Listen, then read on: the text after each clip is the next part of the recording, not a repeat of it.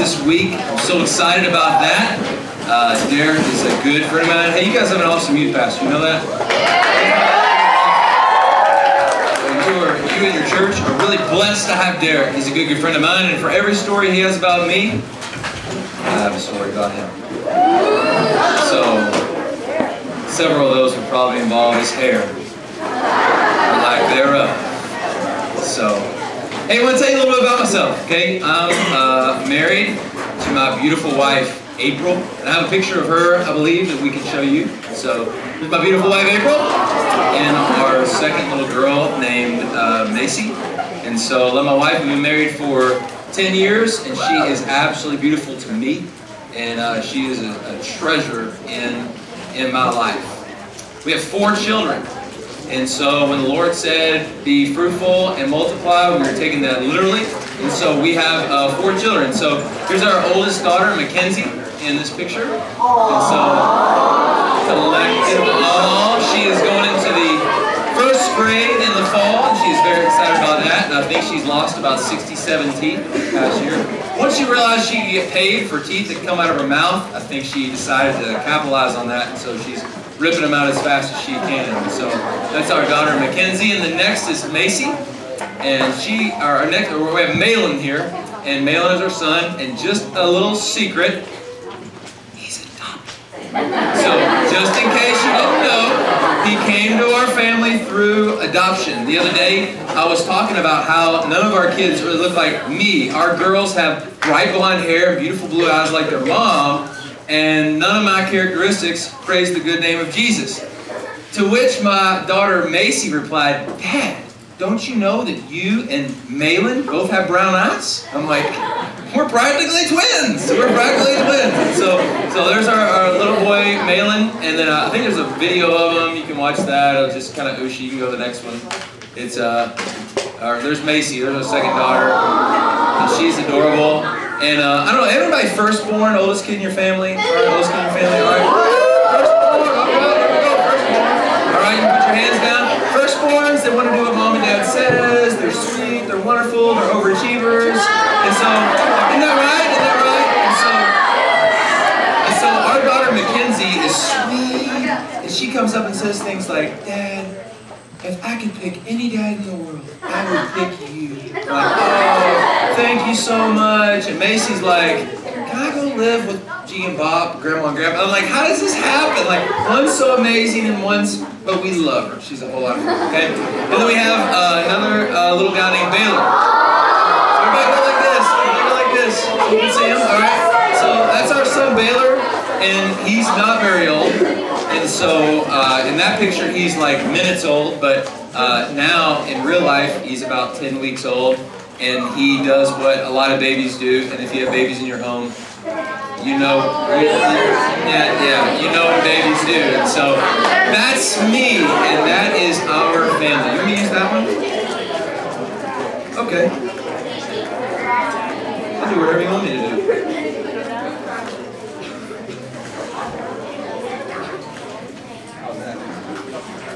Is that better? Is that better? Is that better? Is that better?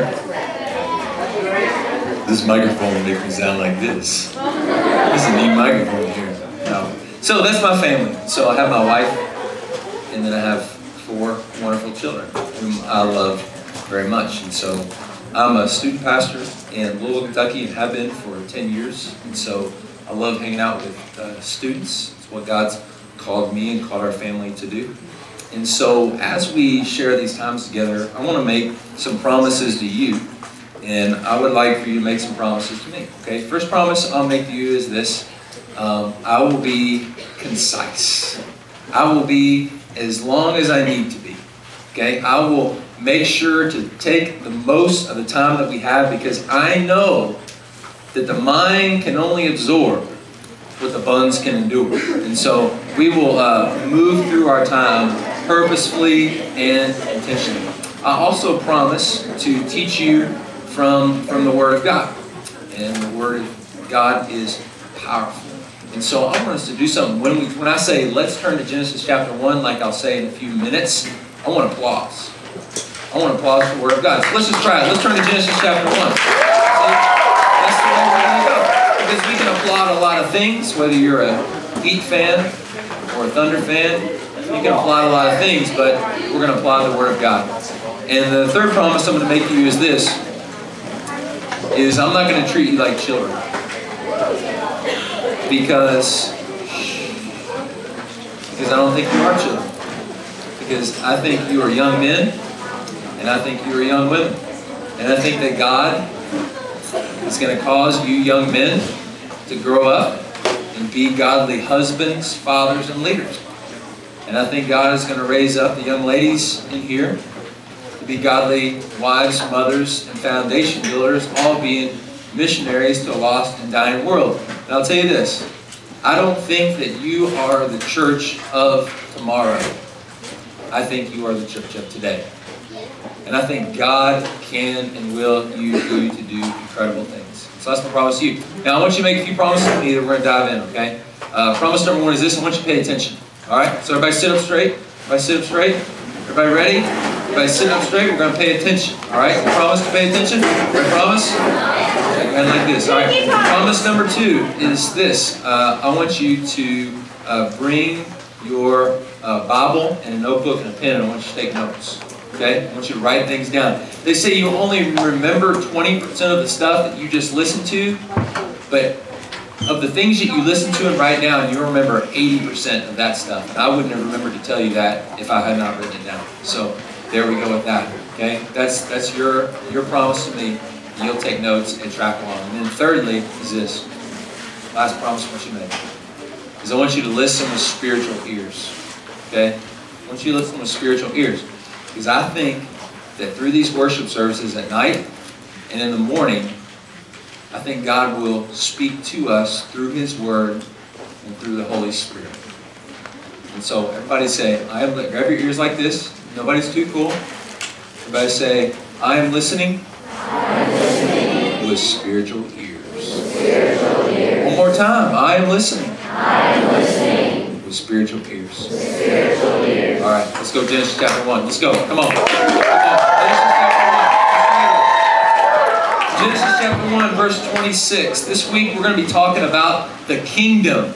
Now, there's three different terms that are used for the kingdom throughout Scripture. There's the kingdom of God, there's the kingdom of heaven, and then there's the kingdom of Christ. And sometimes you come to those terms in Scripture and you're like, I don't, you ever come to something in Scripture and you're like, I don't know what that means. You kind of just skip over it. Anybody been guilty of that before? I have. I went to seminary for like 20 years. All right, we've all been there. So you read those things, you're like, I don't, what, I don't know what he's talking about. But those three terms, kingdom of heaven, kingdom of God, kingdom of Christ, can be used synonymously.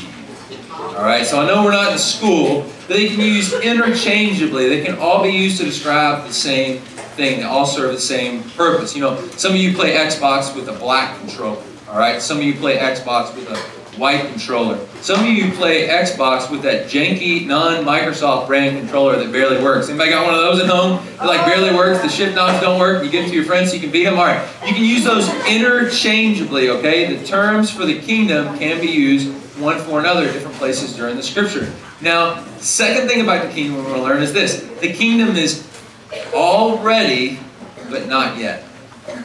Kingdom is already, but not yet. Everybody say already. Already. But not yet. But not yet. It's already, Already. but not yet. But not yet. So the kingdom of God is here in a way, but it's not yet full. And we'll learn a lot more about that. Third introductory point before we dive into things here, okay?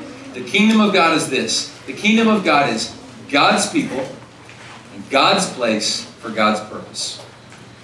Kingdom of God is God's people and God's place for God's purpose. Everybody say God's people, God's people. God's place, God's place. and God's purpose. God's purpose. So you put all those together and you have the kingdom of God that is already here in a way, but not yet full. And so let's look at why God would need to set up a kingdom in Genesis chapter 1. All right, let's go there. Genesis 1, we're going to start reading in verse 26. Here we go. Then God said, Let us. And so he says, Let us. This is God the Father God the Son, God the Holy Spirit, together speaking as the Trinity, one God, three persons. Let us make man in our image after our likeness. And so God creates man here in Genesis chapter 1 after his image. Being made in the image of God means that you are like God and you represent God on earth. This tells you and this tells me that no one is junk. Ephesians chapter 2, verse 9 says that we are God's workmanship. That word could also be used as masterpiece. Everybody look up at me. Look, look me. You are God's masterpiece. You are special in the eyes of God. You may not feel like you're very loved, but you are loved by your God who created you special and in his image. And there is absolutely no one or nothing that can take that away from you. You are made in the image of God as special. Let's read on. It says, And let them have dominion over the fish of the sea, and over the birds of the heavens, and over the livestock, and over all the earth, and over every creeping thing that creeps on the earth and all around Camp Cherokee. Verse 27. That's not actually in there. Like, what version is that? It's Camp Cherokee. Verse 27. So God created man in his own image. In the image of God he created him. Male and female he created them. And God blessed them, and God said to them, Be fruitful and multiply. There it is. And fill the earth and subdue it, and have dominion over the fish of the sea, and over the birds of the heavens, and over every living thing that moves on the earth. So God creates man. He doesn't just say, Hey man, there, go, just frolic about, Adam. Adam, don't just kind of dance around the garden and do nothing. No. Adam is in the garden exercising dominion over the creation. He has a job. He's working. He's doing things. And so God not only creates us in His image, He not only creates us special, He not only loves us with every fiber of His being, but He gives us things to do on earth. We're not just supposed to just, just bounce about aimlessly, but He gives us something to do. Turn over to Genesis chapter 2, verse 18. Genesis 2, 18. Yeah. Genesis 2, 18. Let's go. Let's go.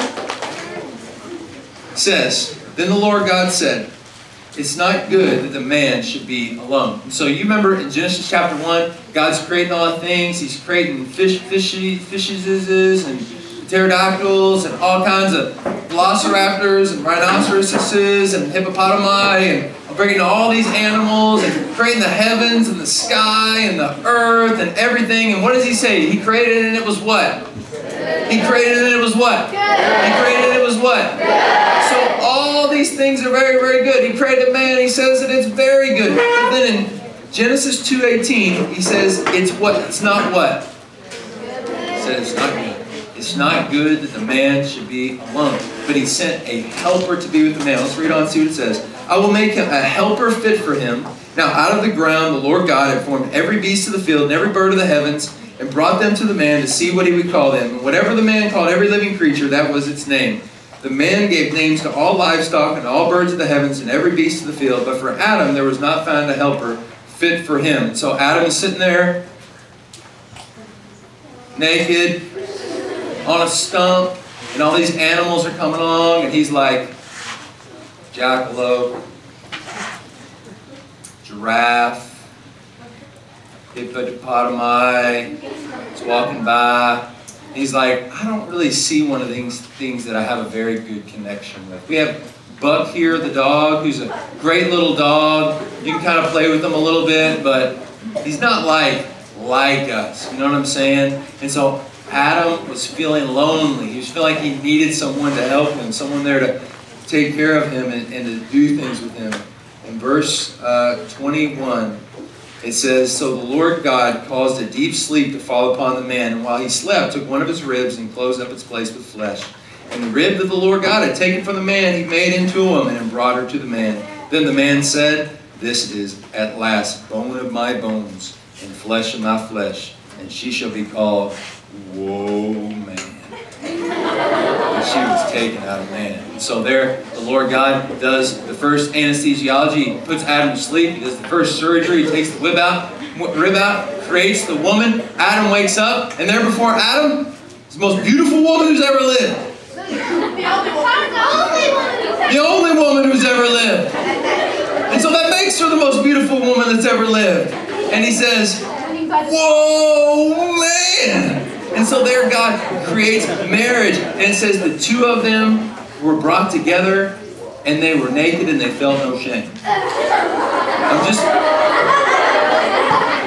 It's right there. It's right there in the text. And so God creates marriage and it's good. God creates man, puts them together in marriage, and that is good. And so God has not only a perfect relationship with man, but man has a perfect relationship with woman, with woman, and everything is good in God's kingdom. Everything is as God created it to be, and it is good. But something happens. God says to Adam and Eve, Do not eat of the tree of the knowledge of good and evil. You can eat any other tree that you want, but there's one that you cannot eat of. You know the story. You've been around stuff. Adam took the apple, or Eve took the apple, took a bite, while Adam stood passively aside. Eve gave it to Adam. Adam took a bite, and there they sinned before the Lord. And the relationship between people and God and the relationship between people and people was broken and not as God intended it to be.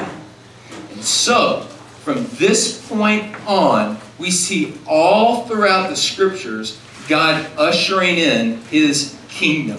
See God setting up his people, setting up his place, and setting up his purpose. If you just hear the kingdom of God, kingdom of Christ, and kingdom of heaven, and heaven and all these things, but you don't understand what God went through in order to establish the kingdom, then you won't really understand the kingdom. And so we have to understand exactly what is going on. And so God loves you and I in an incredible way. And we all want to be loved, don't we? Every one of us wants to be loved. I mean, some of you guys, some, not all, got a little fixed up to come here tonight. Put a little something, something in your hair. You put a cool hat on, put a clean little shirt on. Looked in the dirty little mirror there in the bathroom and thought about somebody and came walking this way. And girls, for some odd reason, here at camp, you brought curling irons and flat irons and makeup and other kind of makeup items because you want to look nice, right? I mean, you want to look nice. And sometimes you listen to a song. You listen to a song somebody's singing about love. It's Taylor Swift. You're caught up in a love story. You know what I'm saying? Baby, please don't go. Whoa. You know what I'm saying? We all we all want to be loved. We all want to have the affirmation of other people. And what we ultimately have is affirmation that comes from God because we're created in His image. But you and I, personally, not just in stuff we see here in the Bible, not just theoretically, not just maybe, but you and I sin before a holy God. We're created in His image, but we sin before God. And sin is this sin is disobeying God by either commission or omission. It's, it's this either by doing stuff you shouldn't do or not doing the stuff you should do. We all disobey God by either doing the stuff that we shouldn't do or by not doing the stuff we should do. And so here, here's, a, here's an illustration for you. Let's just say that I had a magic app on my phone, okay, besides Temple Run. Let's just say I had another magic app on my phone, and I were to go around the room and just magically just kind of point to people. And then point up on the screen. And then up on that screen, we could have all of your thoughts for the whole day.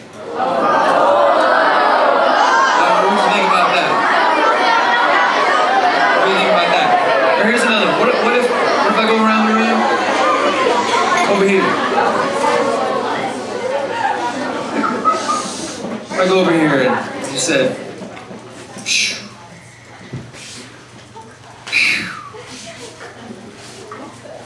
Really? Huh. Huh. Wow. Okay.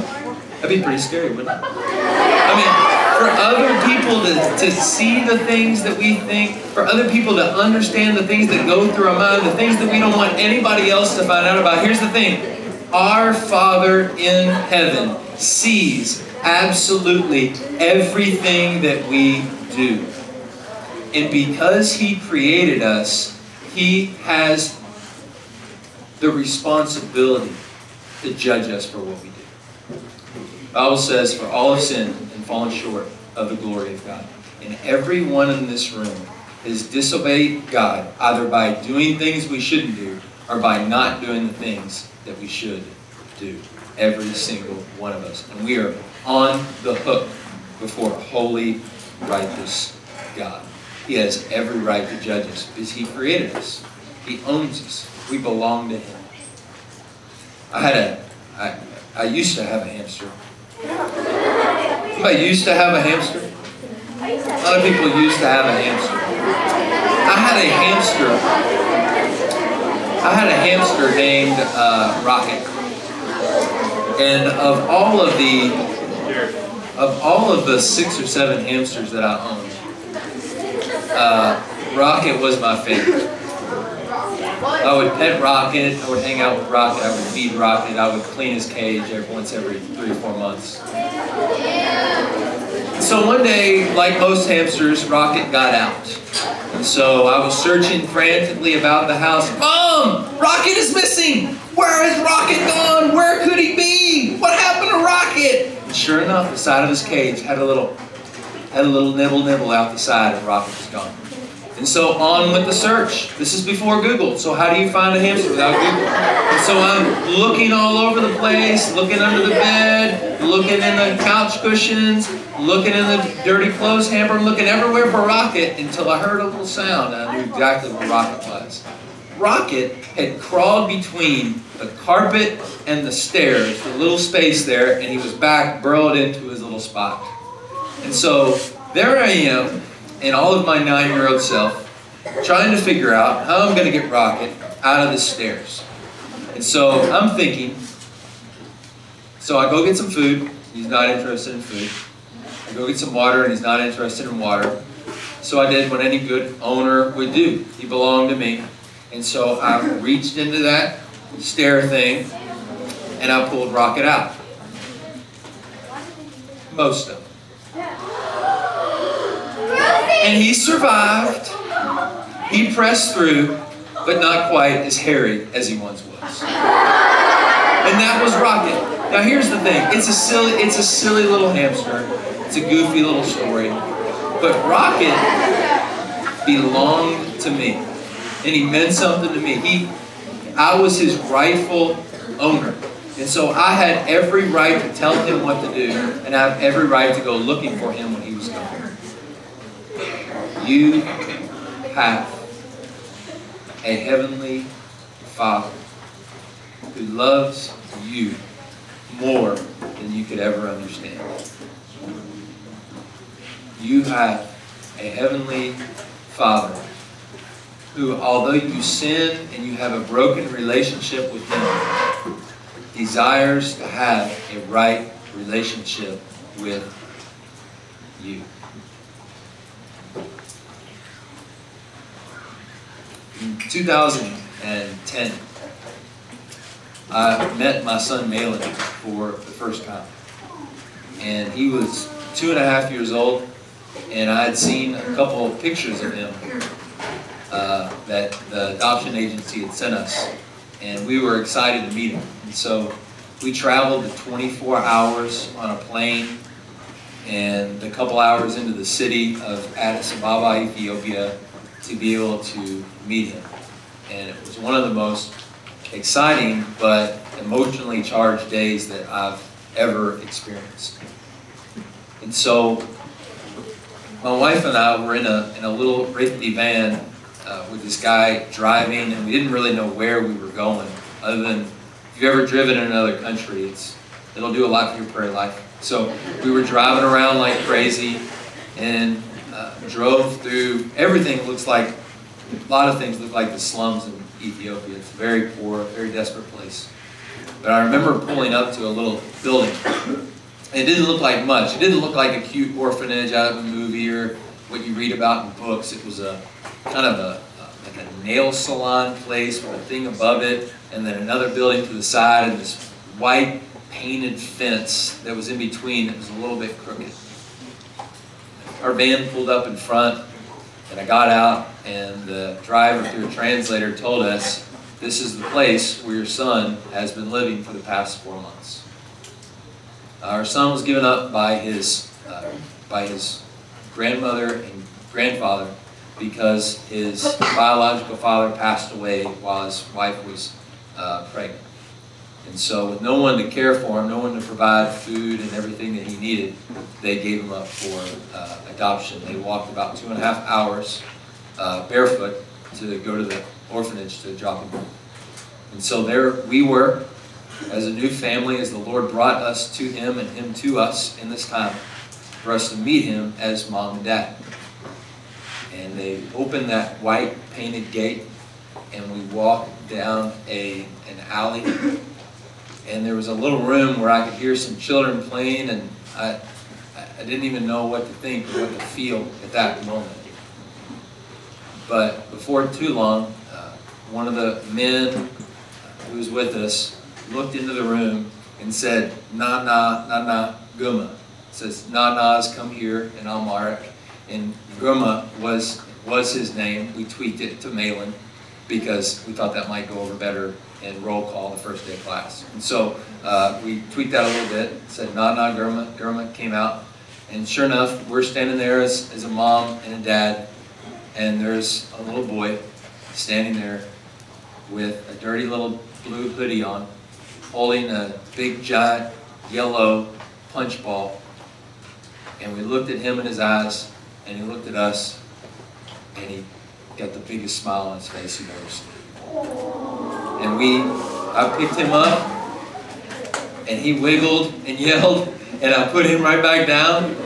And he looked at my wife and smiled, and she picked him up, and he wiggled and screamed, so she put him back down, and he ran back in the room. And we spend the rest of the day feeding him, watching him drink coffee as a two-year-old. We spent the time playing with blocks. We spent the time painting. We spent the time together, and it was just an unbelievable time. And here's here's what that story tells tells you. Here's what that story tells me. It's a it's a nice story about us meeting our son, and now he's like many other spoiled four-year-old Americans. But it shows me a little bit about my Heavenly Father. That our sin has orphaned us from God who loves us unbelievably. But that God who knows, even though we sin, even though He sees every wrong thing that we do, loves us despite and sent His Son, Jesus Christ, to die on the cross for our sins. He was buried. He rose again, victorious over sin, sickness, and death. And we can put our faith and hope and trust in Him, and God will adopt us into His family as His children.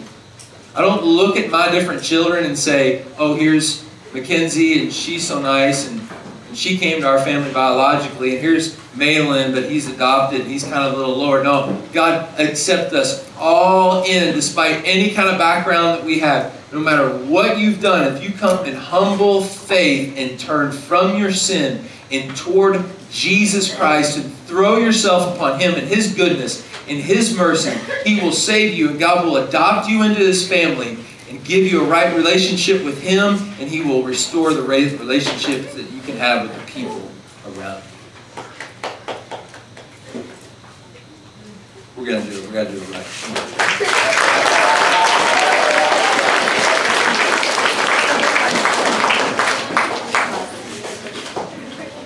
So let me tell you, let me tell you where you fit in this story.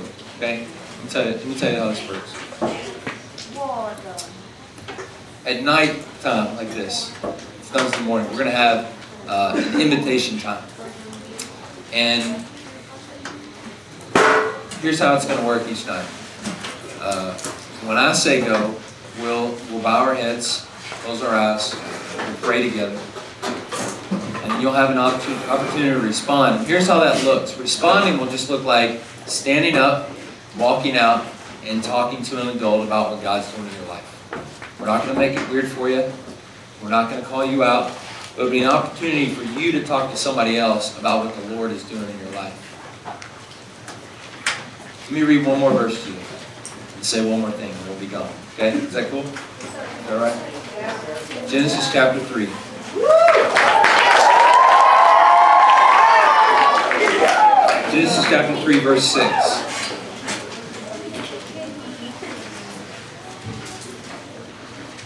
Genesis chapter 3, verse 15. Genesis chapter 3, verse 15. God is having a conversation here with the serpent, the one who had tempted Eve, and Eve fell, and when Eve shared the apple with Adam, sin entered the world and caused sin and the curse and rebellion and all that there is. God makes a promise to that snake. Now, let me say something before I read this, okay? Because verses can just kind of become verses, right? You just kind of read them, and some guy up there reading stuff, you just kind of follow along. Everybody look at me. We've, we've all felt the curse at work in the world. We've all felt sin at work in the world. In two ways. One is some of you have already made decisions in your life to sin. Maybe you've done something with a guy or done something with a girl. Maybe you have expressed unbelievable anger toward a mother or father or people you stay with. Maybe you've lied about things, or maybe there's things that you've done that you hope nobody ever finds out about. And you feel the weight and the guilt of that. I know you do because I have. And you might not act like it, but you feel the guilt of that. Some of you feel the work of the curse and sin in the world because of things that other people have done to you or things that other people have said to you. Maybe mom or dad at one point talked to you about their future. You went through a tough experience with them. You feel that. and It hurts on the inside. Maybe you have somebody in your life who's passed away. And you thought at that time, why would God do this? I mean, if God loves me, if God loves us, if God is good, why would He do something like this? Genesis chapter 3, verse 15.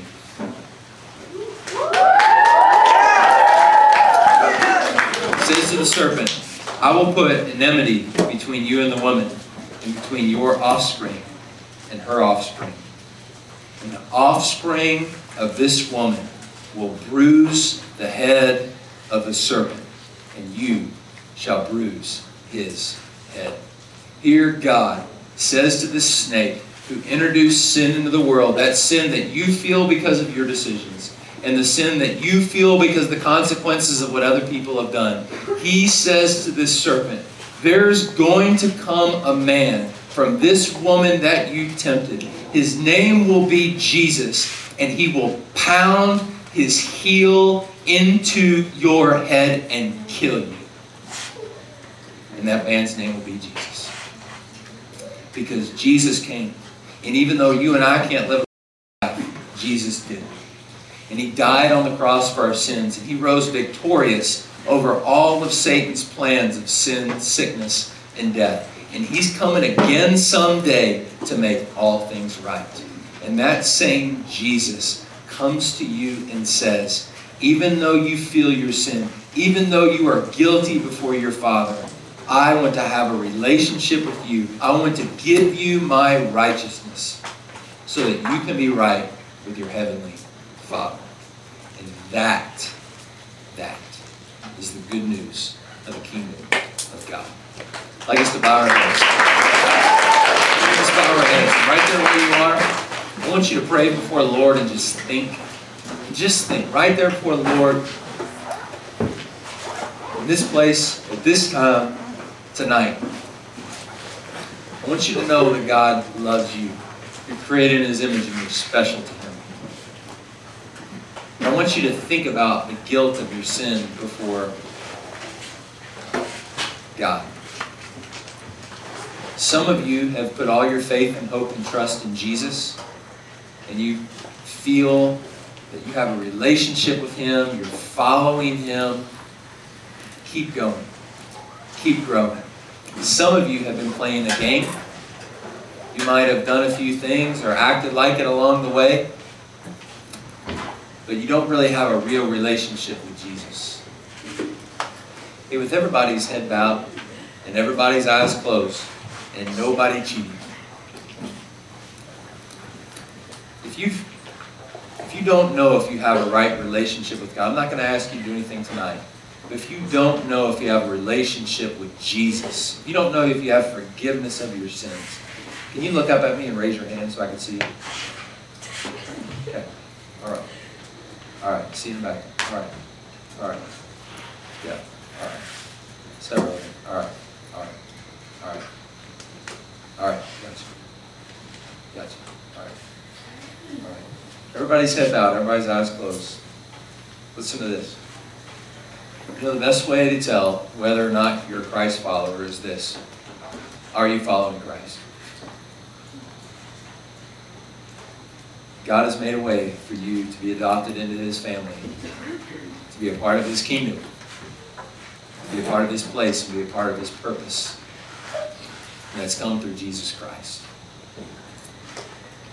And so after I say amen, we're going to stand and sing. And tonight, if you want to go grab a leader and talk with them about what the Lord is doing in your life, I want you to go and do that. If you looked up at me, I want you to think about maybe this is your time to go and talk with one of them about what the Lord's doing in your life. And they would love to talk to you about that. Father in heaven, we thank you for Jesus and just how good he is and how powerful he is. We thank you for his victory over sin, sickness, and death. And Father in heaven, I pray in the name of Jesus for anybody here who does not know if they have forgiveness of their sins and a relationship with you. Father, I pray that they would turn toward Jesus with absolutely everything they have and throw all of who they are on Him. Father, I pray for students in this room who have felt the weight of sin because of their own choices and the choices of others. Pray they would worship Jesus and what He has done so that, Father, you may take what Satan meant for evil and use it for good in your glory. Praise in Jesus' name. Amen. Let's stand together.